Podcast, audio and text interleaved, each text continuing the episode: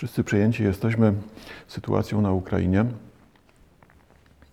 W oczywisty, w oczywisty sposób przejęci. Wiadomo, że Ukrainie trzeba pomagać. Pomóżmy w takim zakresie, w jakim potrafimy. Nie mogę wobec tego w tej sytuacji przejść tak bezmyślnie czy tak lekko e, do e, omawiania kolejnych dzieł literatury współczesnej.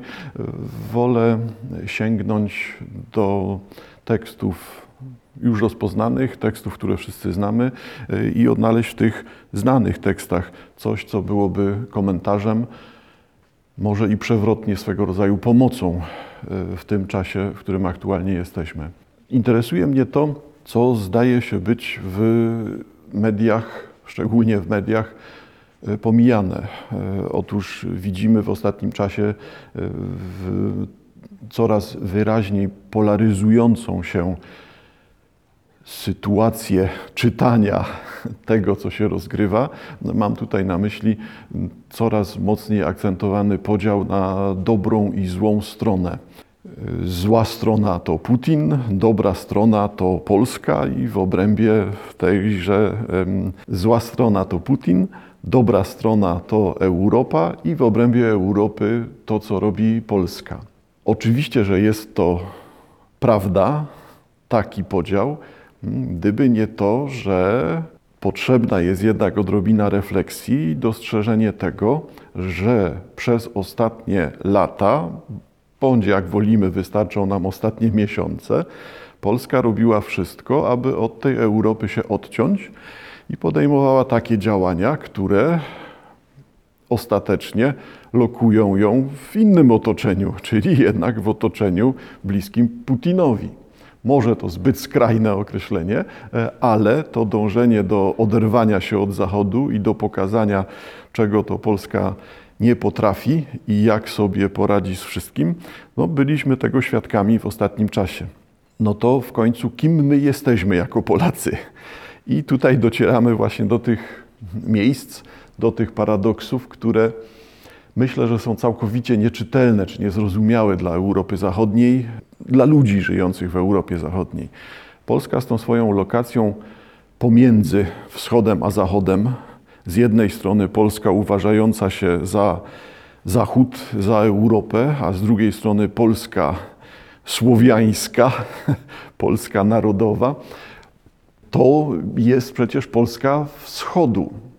Specyfiką tej polskiej duszy, polskiego trwania jest to bycie w zawieszeniu albo bycie okrakiem. Jedną nogą na zachodzie, jedną nogą na wschodzie. I w zależności od tego, w której części Polski jesteśmy, będzie miało to też różny ciężar. W, całym pasie Polski Zachodniej będzie raczej dominowało to nastawienie prozachodnie, ale w Polsce Wschodniej będziemy mieli mentalność wschodnią, tak ją upraszczając. Czym to wobec tego jest? Jak się odnaleźć w tej sytuacji, która trwa teraz. Jak zobaczyć to, że Polska, która teraz e, tak mocno opowiada się po stronie Zachodu, wcześniej przez lata czy miesiące najwyraźniej ciążyła ku wschodowi. No i ta skaza, pęknięcie, przekleństwo, jak chcemy, jest czymś, co charakteryzuje Polaków. Ślady tej refleksji dotyczącej stosunków polsko-rosyjskich albo dotyczącej tych mentalności wschodnich i zachodnich e, odnajdziemy w wielu tekstach. Ja jednak, tak jak wspominałem, wolę sięgnąć do tekstów e, rozpoznanych, tekstów istniejących, przypomnieć je po to, aby zobaczyć, że sytuacja, w której jesteśmy teraz, nie jest sytuacją niezwykłą, tylko jest sytuacją towarzyszącą nam już od stuleci. Sięgam wobec tego do kilku tekstów Jacka Kaczmarskiego kilku tekstów napisanych w sytuacji i bardzo odmiennej, i bardzo podobnej. Są to głównie teksty z lat 80. Kaczmarski przebywa na emigracji. Stąd to spojrzenie, spojrzenie na Polskę zewnętrzne, albo spojrzenie podsumowujące, albo spojrzenie anegdotyczne, widoczne w części tych tekstów, ale ta sytuacja Polski lat 80. staje się zbieżna, bliska tej sytuacji, w której jesteśmy teraz, czyli tej sytuacji hmm, tymczasowości, zawieszenia, niepewności, niepokoju, wojny wiszącej w powietrzu. W różny sposób można to porównywać. Jako pierwszy wybieram tekst, tekst naszego rusofila antykomunisty, ponieważ tak określał swoją pozycję, czy w ten sposób starał się przybliżyć swój sposób widzenia świata Kaczmarski, oczywiście przewrotnie, no bo to jest rodzaj i autokomentarza, ale rodzaj i ironii, czy też jakiegoś poczucia tragizmu, dojście właśnie do, do takiego miejsca, kiedy ktoś rozumie bliskość kultury wschodu, rozumie to pokrewieństwo ze wschodem, bliskość duszy rosyjskiej, obecność duszy, powiedzmy właśnie rosyjskiej, e, tkwiącej we wnętrzu Polaków, a jednocześnie niechęć, przerażenie, zniechęcenie tym, co historia relacji polsko-rosyjskich nam przyniosła. Tutaj sprowadzona do antykomunizmu, no ale szerzej to nie, nie sprowadza się tylko do tego jednego momentu, czy, tych, czy też kilkudziesięciu lat XX wieku. Jako pierwszy wybieram tekst Rejtan, czyli raport ambasadora. Tekst oczywiście wszystkim znany, ze względu na to, że to poetyckie omówienie, poetyckie, poetycki kształt, o, językowy kształt e, nadany obrazowi Jana Matejki pod tym tytułem Rejtan. Funkcjonuje to pod tym skróconym tytułem e, świadomości nas wszystkich. Pierwsza część tekstu Kaczmarskiego dotyczy samego sprawozdania, tego, czym jest ten obraz. Widzimy występujące postacie, mamy określony sposób widzenia tej sytuacji. Re, Rejtan, czyli raport ambasadora, cała sytuacja przez Matejkę na obrazie komponowana w taki sposób Rejtan leżący w drzwiach, jak wszyscy pamiętamy, i grupa stojących Polaków, zaraz wyjdzie, że nie tylko Polaków, e, w drugiej części obrazu. Odmienna kompozycja, no ale jak przystało na Matejkę, bardzo klasyczna, bardzo zrozumiała. Sytuacja oczywiście e, nam znana, ponieważ tutaj też nie odkryjemy teraz niczego, niczego niezwykłego. E, rozumiemy, na czym to, e, w którym miejscu jesteśmy, czego ta sytuacja dotyczy. Dotyczy przyjęcia przez Polskę, zaakceptowania przez Polskę, o lepiej tak, zaakceptowania przez Polskę pierwszego rozbioru. Jesteśmy już po objęciu władzy przez Stanisława Augusta Poniatowskiego już parę lat minęło, w opozycji do tego objęcia władzy, która dla części Polaków e, była bardzo problematyczna ze względu na to, że to objęcie władzy przez Stanisława Augusta Poniatowskiego związane również było e, z poparciem, z poparciem e, i osobowym poparciem carycy Katarzyny II, jak i z poparciem wojskowym. Wobec tego część Polaków nie chciała zaakceptować ani króla, ani już tej widocznej interwencji rosyjskiej w Polsce. Zawiązano Konfederację Barską. Konfederacja y, Barska w opozycji do króla i do Rosjan starała się wprowadzić inną Polskę, wolną od tej, od tej relacji, od tego wpływu. No ale ostatecznie nic z tego nie wyniknęło. Wobec tego nie było wyjścia i politycy zdecydowali się na to, e, aby zaakceptować pierwszy rozbiór Polski. Czyli Matejko pokazuje sytuację, w której tylko jeden sprawiedliwy, Rejtan, walczy z pozostałymi politykami. E, Rejtan kładący się w drzwiach i ogłaszający, że po jego trupie wyjdą wszyscy z tej sali, akceptując e, pierwszy rozbiór Polski, no, walczył przez kilkadziesiąt godzin. Próbował przeciwstawić się tej kapitulacji, niech będzie. No, ostatecznie nic z tego nie wyniknęło. Rejtan po, jak podaje część źródeł, tam czy po niecałych, tam około 36 godzinach wycofuje się. Jak wiadomo, pierwszy rozbiór Polski staje się faktem, a Polacy a do polskiej świadomości, do, do, do polskiej historii zapisany jest ten jeden, który usiłował z tym walczyć. Sam Rejtan pozostał człowiekiem samotnym i ostatecznie zmarł popełniając samobójstwo. Być może dlatego, że nie potrafił sobie poradzić z tą sytuacją, której nie potrafił rozwiązać, czy, czy której nie potrafił zmienić. Czyli pierwsza część testu kaszmarskiego daje nam relację. Relację z punktu widzenia tej osoby, którą widzimy w głębi obrazu, w głębi obrazu Matejki. Na jednym z balkoników e, znajduje się ambasador, ambasador rosyjski w otoczeniu dam, opowiada w postaci raportu, listu do carycy Katarzyny II o tym, co wydarza się w tej sali. Akt podpisany i po naszej myśli brzmi na wstępie spieszę donieść to jest ten punkt widzenia, punkt wyjścia Kaczmarskiego. Zgodnie z układem wyłom w Litwie i Koronie stał się dziś faktem, czemu nie zaprzeczy nikt. E, kilka strof dotyczy tutaj opisu reakcji, opisu emocjonalnego zaangażowania e, osób uczestniczących w tym akcie. Pojawiają się politycy, pojawiają się postacie historyczne, pojawia się pojawiają się ci, którzy najwyraźniej są po tej stronie, przeciw tej, przeciw tej sytuacji, e, a jednocześnie e, proszę zwrócić uwagę, czy przypomnieć sobie, widzimy w głębi tego obrazu wiszący nad tymi wszystkimi ludźmi e, obraz, portret carycy Katarzyny II. Mnie natomiast interesuje najbardziej w tym tekście, no przypominam, no zarówno sytuacja znana, rozpoznawalna, jak i sam tekst znany, tak zakładam, e, sam tekst Kaczmarskiego. Co prawda rozumiem też sytuację taką, że teksty Kaczmarskiego, które wyglądały od początku na teksty, które są raczej popularyzatorskie, które wskazują na to, co się działo w Polsce, komentują to, co działo się, dzieje się w Polsce, mm, one z założenia miały być tekstami przystępnymi, czytelnymi, takimi. Hmm, nie chcę mówić liczmanami, no ale takimi e, bardzo prostymi e, obrazami posługują się te teksty.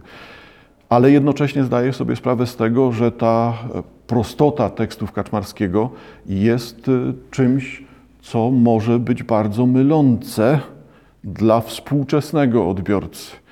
No bo teksty Kaczmarskiego zakładają, że wszystko to jest czytelne, że przed pojawieniem się tekstu, przed wysłuchaniem piosenki, już sam tytuł pozwala na to, żeby w głowie, wskazuje na to, aby w głowie odbiorcy pojawił się ten obraz Matejki. A hmm, rozumiem współczesną sytuację, kiedy ta przystępność, o której teraz w zawikłany sposób mówię, nie jest czymś trafionym, ze względu na to, że współczesny szczególnie młody odbiorca, nie ma tej świadomości, nie ma tej świadomości obrazów, nie ma tej świadomości wydarzeń, które o których opowiadają te obrazy. Stąd teksty, które, teksty Kaczmarskiego, które z założenia miały być e, proste i miały być rodzajem interpretacji interpretacji, no bo przecież tak jest. Mamy Matejkę, który buduje czy korzysta z pewnej legendy i tworzy swój obraz, komponuje swój obraz, tworząc pierwszą wypowiedź, w tym momencie pojawia się interpretacja interpretacji w postaci tekstu kaczmarskiego i w tym momencie pojawia się punkt widzenia, czy też odbiór tekstu kaczmarskiego, który jest z kolei interpretacją interpretacji kaczmarskiego zaczyna ta sytuacja, ta sytuacja być bardzo sytuacją wymagającą, wymagającą od samego odbiorcy. A współczesny odbiorca nagle jest pozostawiony w sytuacji kogoś, kto nie rozumie o co chodzi. Te obrazy, zjawiska są nieczytelne. Może na tym polegać też bezwład historii, że wydawałoby się, że ogłoszenie końca historii jest faktem. Wydawałoby się, że świat już nie ulega zmianie, że ludzie w końcu wyciągają wnioski e, z tego, co kiedyś nastąpiło i nie popełniają po raz drugi tych samych błędów. No tak, ale to jest znowu przecież błędem samym sobie, to co powiedziałem.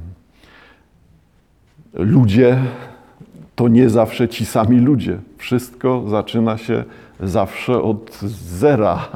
Wobec tego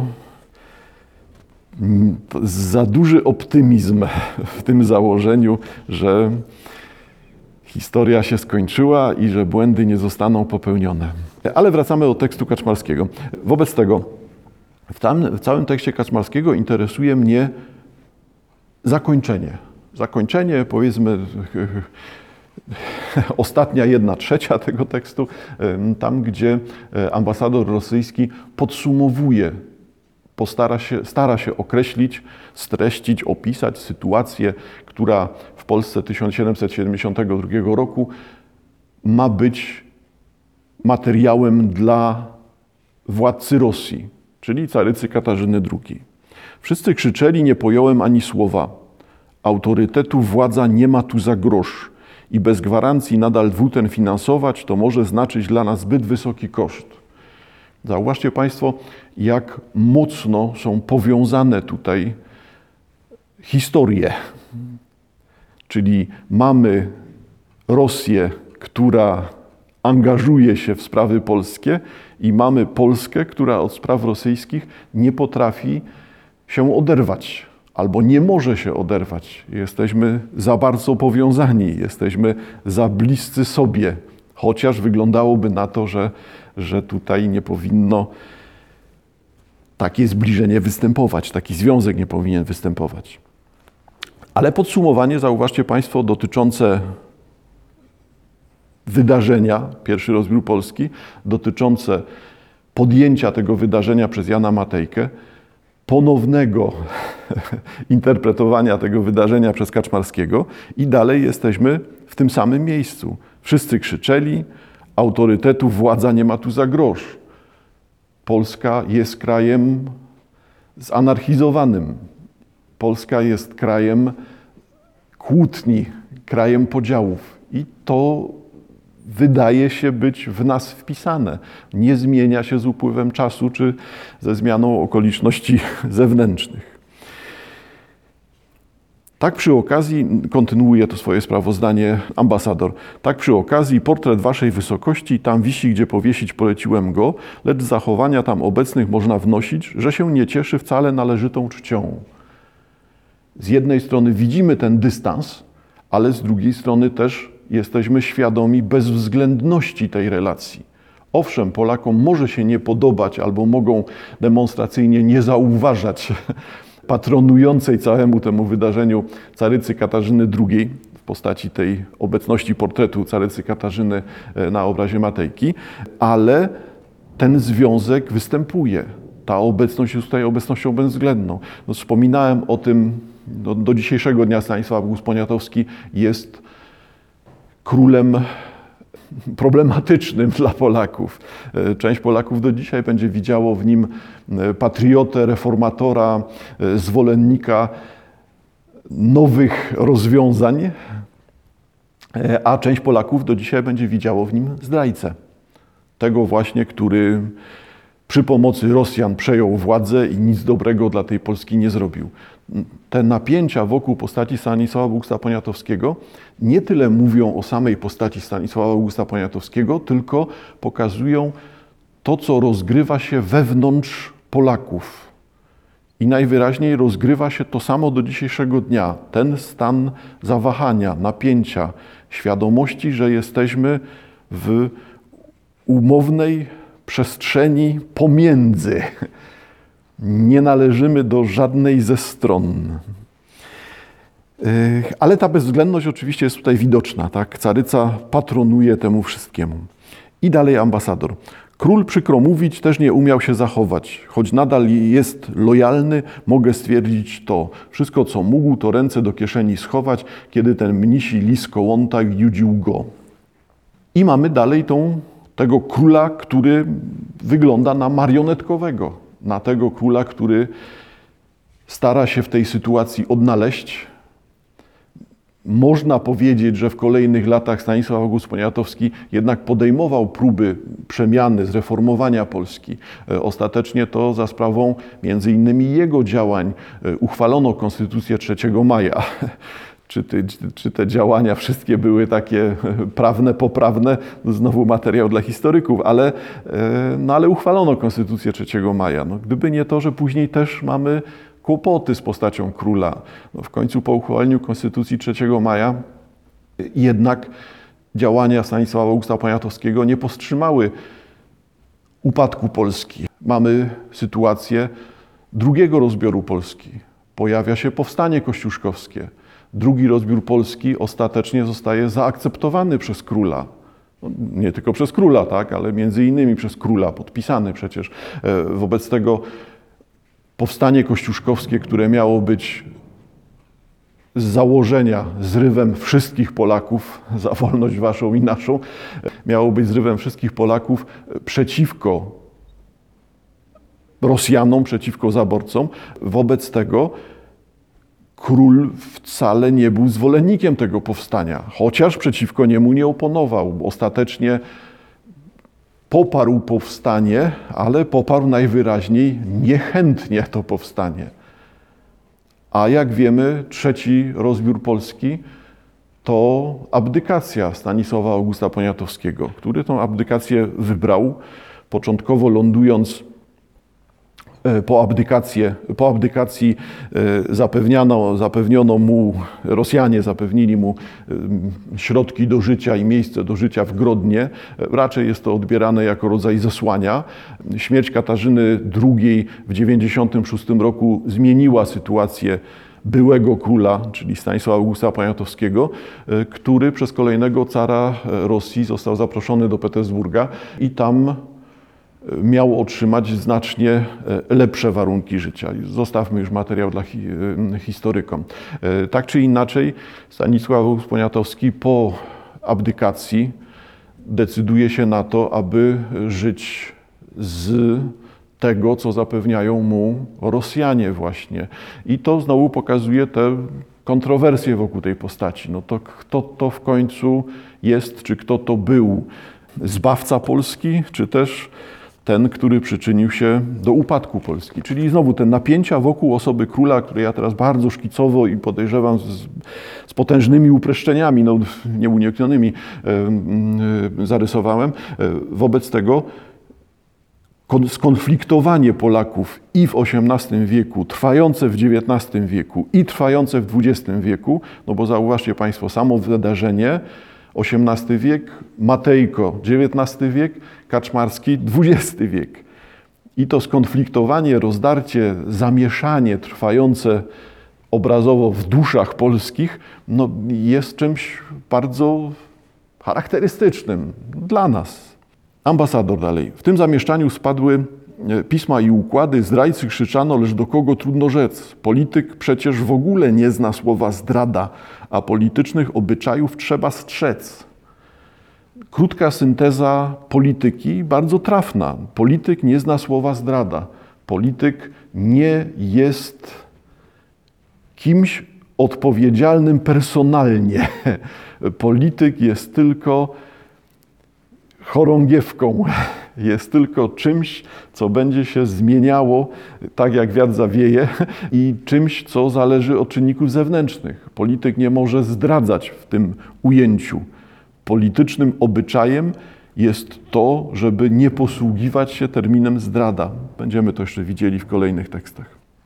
I podsumowuje sytuację ambasador rosyjski, mówiąc o Polsce i Polakach. Skłócony naród, król niepewny, szlachta dzika, sympatię zmienia wraz z nastrojem raz po raz. Rozgrywka z nimi to nie żadna polityka, to wychowanie dzieci biorąc rzecz en masse. Wtręty francuskie oczywiście jakby czytelne należą do poetyki epoki. W końcu kultura francuska w XVIII wieku dominuje w Europie. Król na obrazie Matejki jest y, król Stanisław August Poniatowski. Na obrazie Matejki też pojawia się ubrany zgodnie z modą francuską. Definicja Polski jest tutaj znowu tą definicją uniwersalną i to jest to, co jest ciekawe w tekstach Kaczmarskiego. One są osadzone w historii, dotyczą wydarzeń historycznych, ale jednocześnie są od tej historii wolne. Czyli podejmują pewien epizod, nie, zamierzając go wcale wyjaśniać, czy dodawać właśnie wszystkich dat i nazwisk, tylko podejmują pewną sytuację, albo mówiąc prościej, pewną anegdotę, i ta anegdota staje się obrazem, który ma zamiar być obrazem uniwersalnym. I bardzo często jest to zamiar udany, tak jak tutaj. Opinia o Polsce i Polakach wygłoszona przy okazji pierwszego rozbioru jest opinią uniwersalną. Ona jest poza czasem. No i nie wiadomo też, czy, taka, czy to jest taka sprawa, która sprowadza się tylko do Polski, skoro analizą jest tutaj analiza pewnej polityki, pewnego pomysłu na to, po, politycznego pomysłu, który wskazuje na to, że trzeba działać, ale trzeba działać w sposób zmienny, płynny, nieokreślony, to w takim razie oznacza nic nie tworzyć, nic nie budować, nie reagować. Do tego punktu widzenia warto było za chwilkę jeszcze wrócić. I uwaga końcowa naszego ambasadora. Dlatego radzę, nim ochłoną ze zdumienia, tą drogą dalej iść nie grozi niczym to wygrać, co da się wygrać. Rzecz nie bez znaczenia, zanim nastąpi europejskie qui pro quo.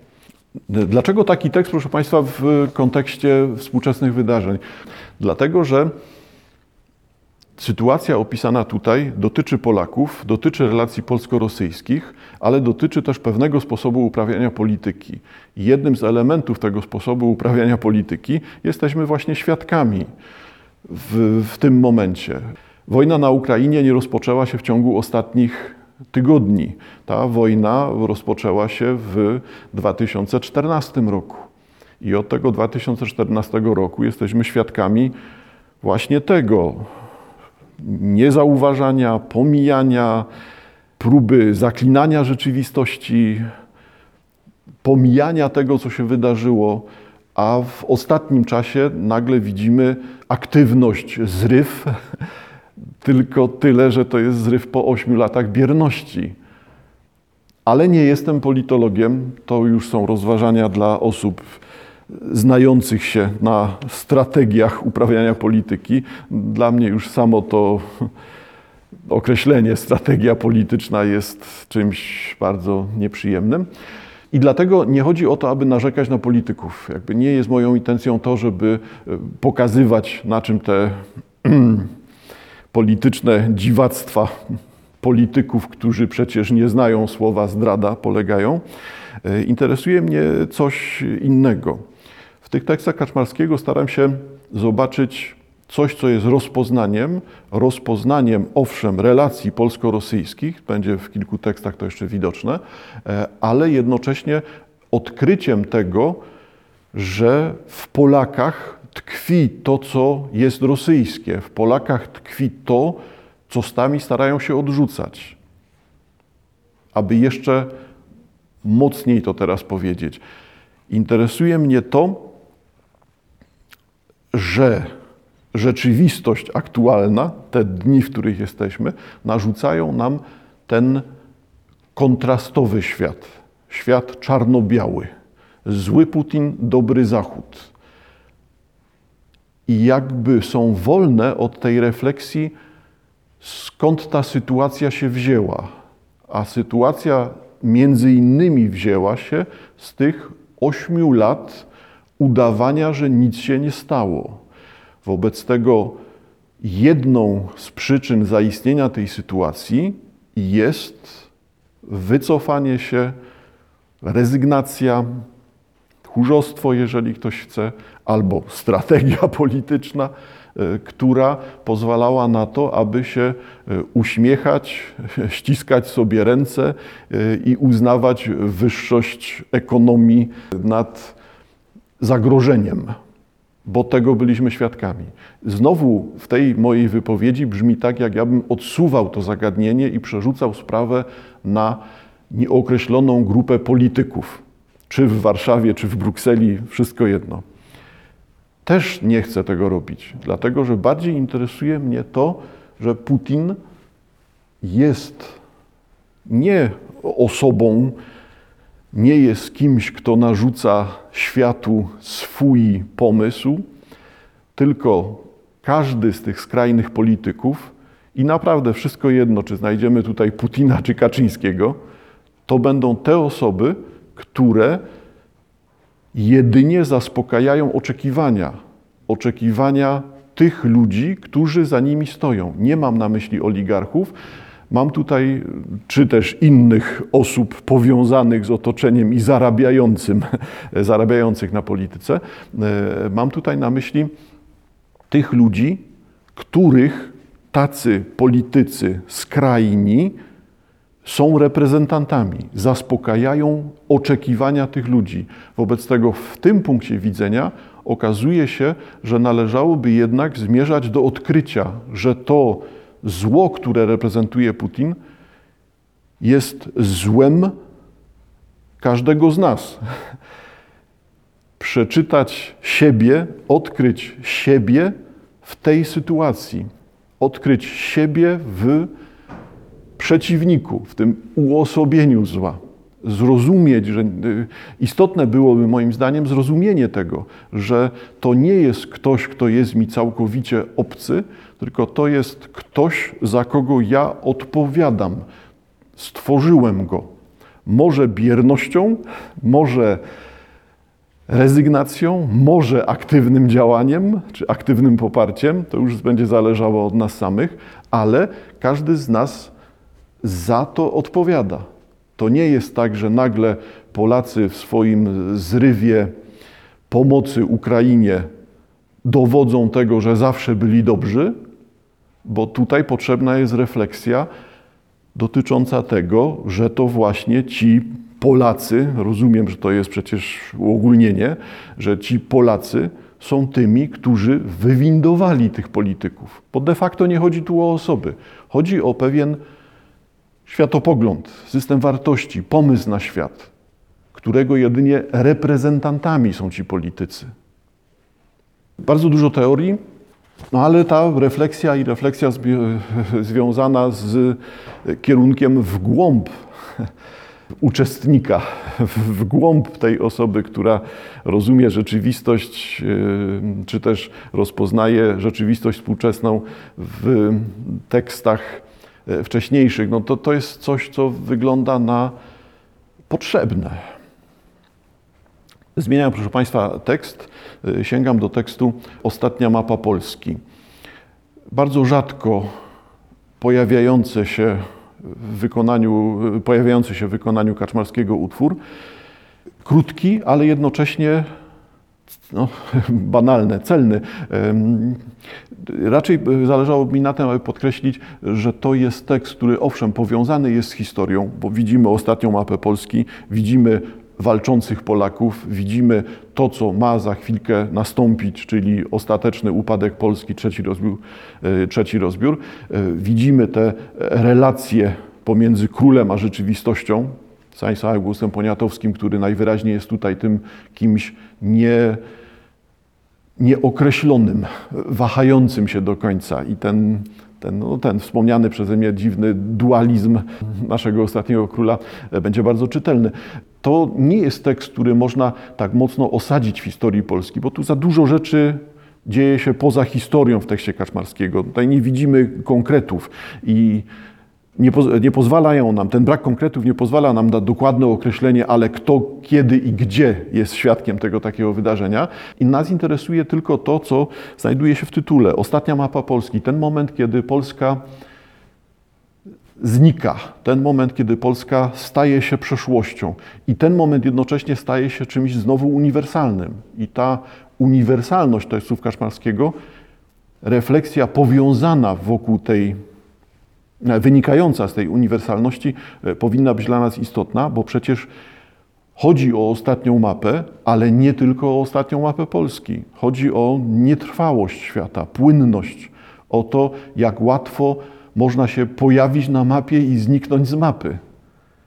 Jak wszystko staje się przeszłością, w jak nietrwałej rzeczywistości się obracamy, czyli właśnie te aspekty, które mają charakter pozahistoryczny. Ostatnia mapa Polski. Zbłąkany pocisk w namiot sztabu trafił rano i spadł na stół zasłany obrusami map. Pergaminowy popiół czyjąś krwią schlapany zamiast jedynej mapy kraju ujrzał sztab. Czyli mamy sytuację taką typowo wojenną. Sztab organizuje walkę, sztab traci mapę. No to pędzi naczelnik wśród wiwatujących czapek, stolica ładnych parę staj, a wróg tuż tuż. Kraj zalał Moskal, teraz diabli wzięli mapę. Może naprawdę Bóg zapomniał o nas już. Tu pojawiają się wszystkie te ślady dawnej Polski. Owszem, Polski e, zrywów, Polski powstań. Celowo jestem ahistoryczny tutaj. E, Polski powstań, e, Polski, która ma świadomość wroga z blisko, wroga z każdej strony. Tutaj czytamy kraj zalał Moskal, a na dodatek jeszcze tracimy narzędzie do przeciwstawiania się Moskalowi. Może naprawdę Bóg zapomniał o nas już. Z jednej strony jesteśmy w części świata, która zdaje się być zapominana przez Boga, a jednocześnie jesteśmy w części świata, która buduje sobie wizerunek obrońcy, wizerunek przedmurza, wizerunek tego, który tenże świat zbawia. Tu mamy wszystkie pytania dotyczące tego, to kim my w końcu jesteśmy. Czy to miejsce na świecie jest miejscem, gdzie e, Polska bohatersko ocala świat, czy jest miejscem zapomnianym przez wszystkich, zapomnianym przez Boga, bo de facto jest to tylko pole bitwy.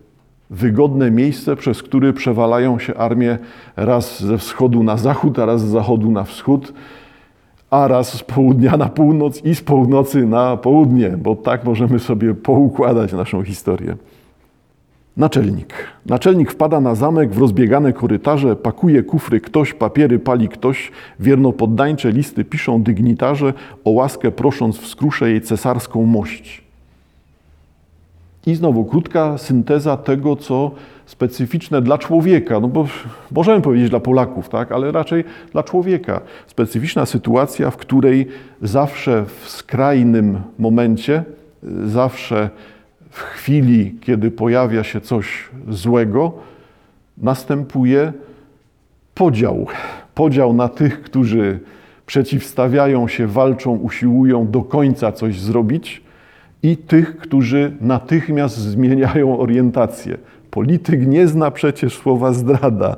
Wobec tego dygnitarze, widząc zmieniającą się sytuację w Polsce, ślą lojalne listy do carycy, zapewniając, że przecież zawsze byli po stronie Rosjan i zawsze służyli jej cesarskiej mości. Naczelnik wpada do króla i apeluje. Wasza wysokość ma ostatnią mapę kraju, woła naczelnik i królowi będz do stóp. Napiera wróg, a na nią w sztabie tam czekają. Bez niej masakra i dla wszystkich wspólny grób.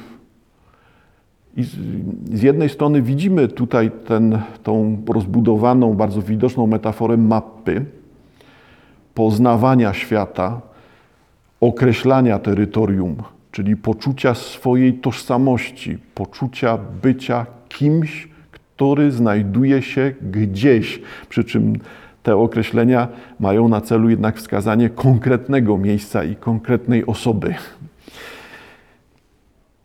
Bez tego określenia znika rzeczywistość, znika osoba. Bo to wynika z tej metafory mapy, właśnie no to e, z jednej strony jest to metaforyczna mapa, ale przecież z drugiej strony ta fizyczna mapa, rzeczywista, ta, która potrzebna jest tutaj jako narzędzie walki. Więc te no, no zrozumiałe, metaforyczne hmm, przesunięcia znaczenia no, budują głębię tego tekstu, pokazują, że zmierza on właśnie, wychodząc od sytuacji umownie historycznej, staje się tekstem uniwersalnym. I teraz ujawnia się u Kaczmarskiego punkt widzenia króla. Ostatniej mapy nie dam kłuć chorągiewkami. co oznaczają wojska, których nie mam już. I teraz zauważcie Państwo, e, mapa traktowana jest tutaj jako osoba.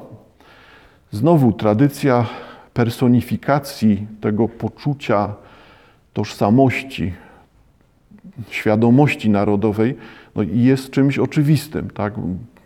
Polonia od zawsze pojawia się jako w personifikowanej postaci kobiecej.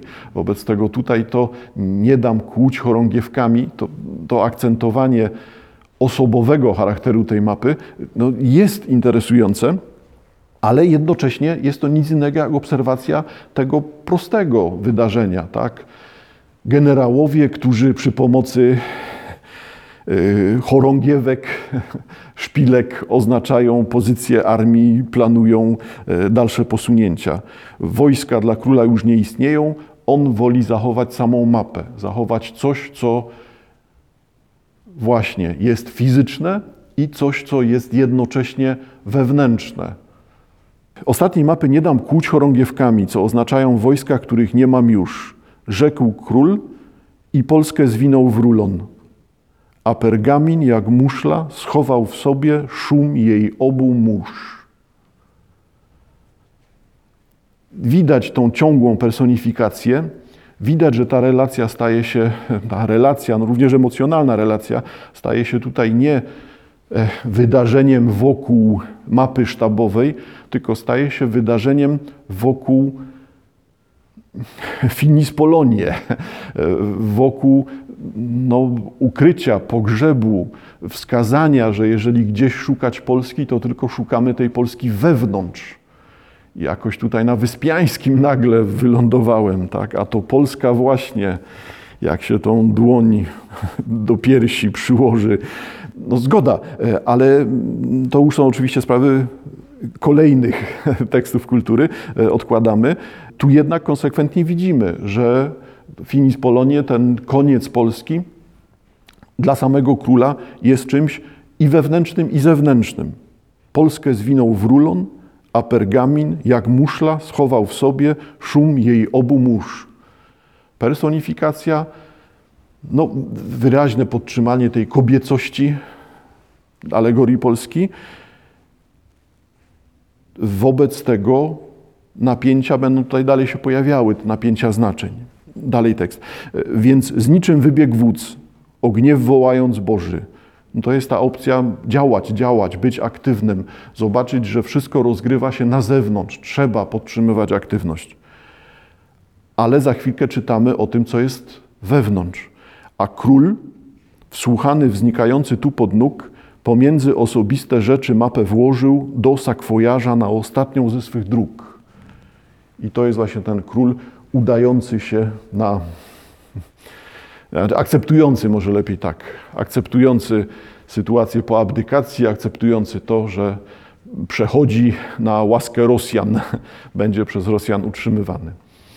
Więc jak widać, te relacje polsko-rosyjskie, bardzo mocno historyczne, są jednak relacjami ahistorycznymi, bo można czytać tutaj historię, ale można rozpoznawać to, co jest specyfiką wnętrza, duchowości, mentalności, światopoglądu, tego, co rozgrywa się w głowach, w głowach również współczesnych Polaków. Jak widać, geneza tego podziału, zamieszania i skonfliktowania jest bardzo odległa, i na pewno ona nie ląduje tylko w XVIII wieku, jak wynikałoby z tych dwóch wydarzeń. Jest ona o wiele głębsza, o wiele szersza.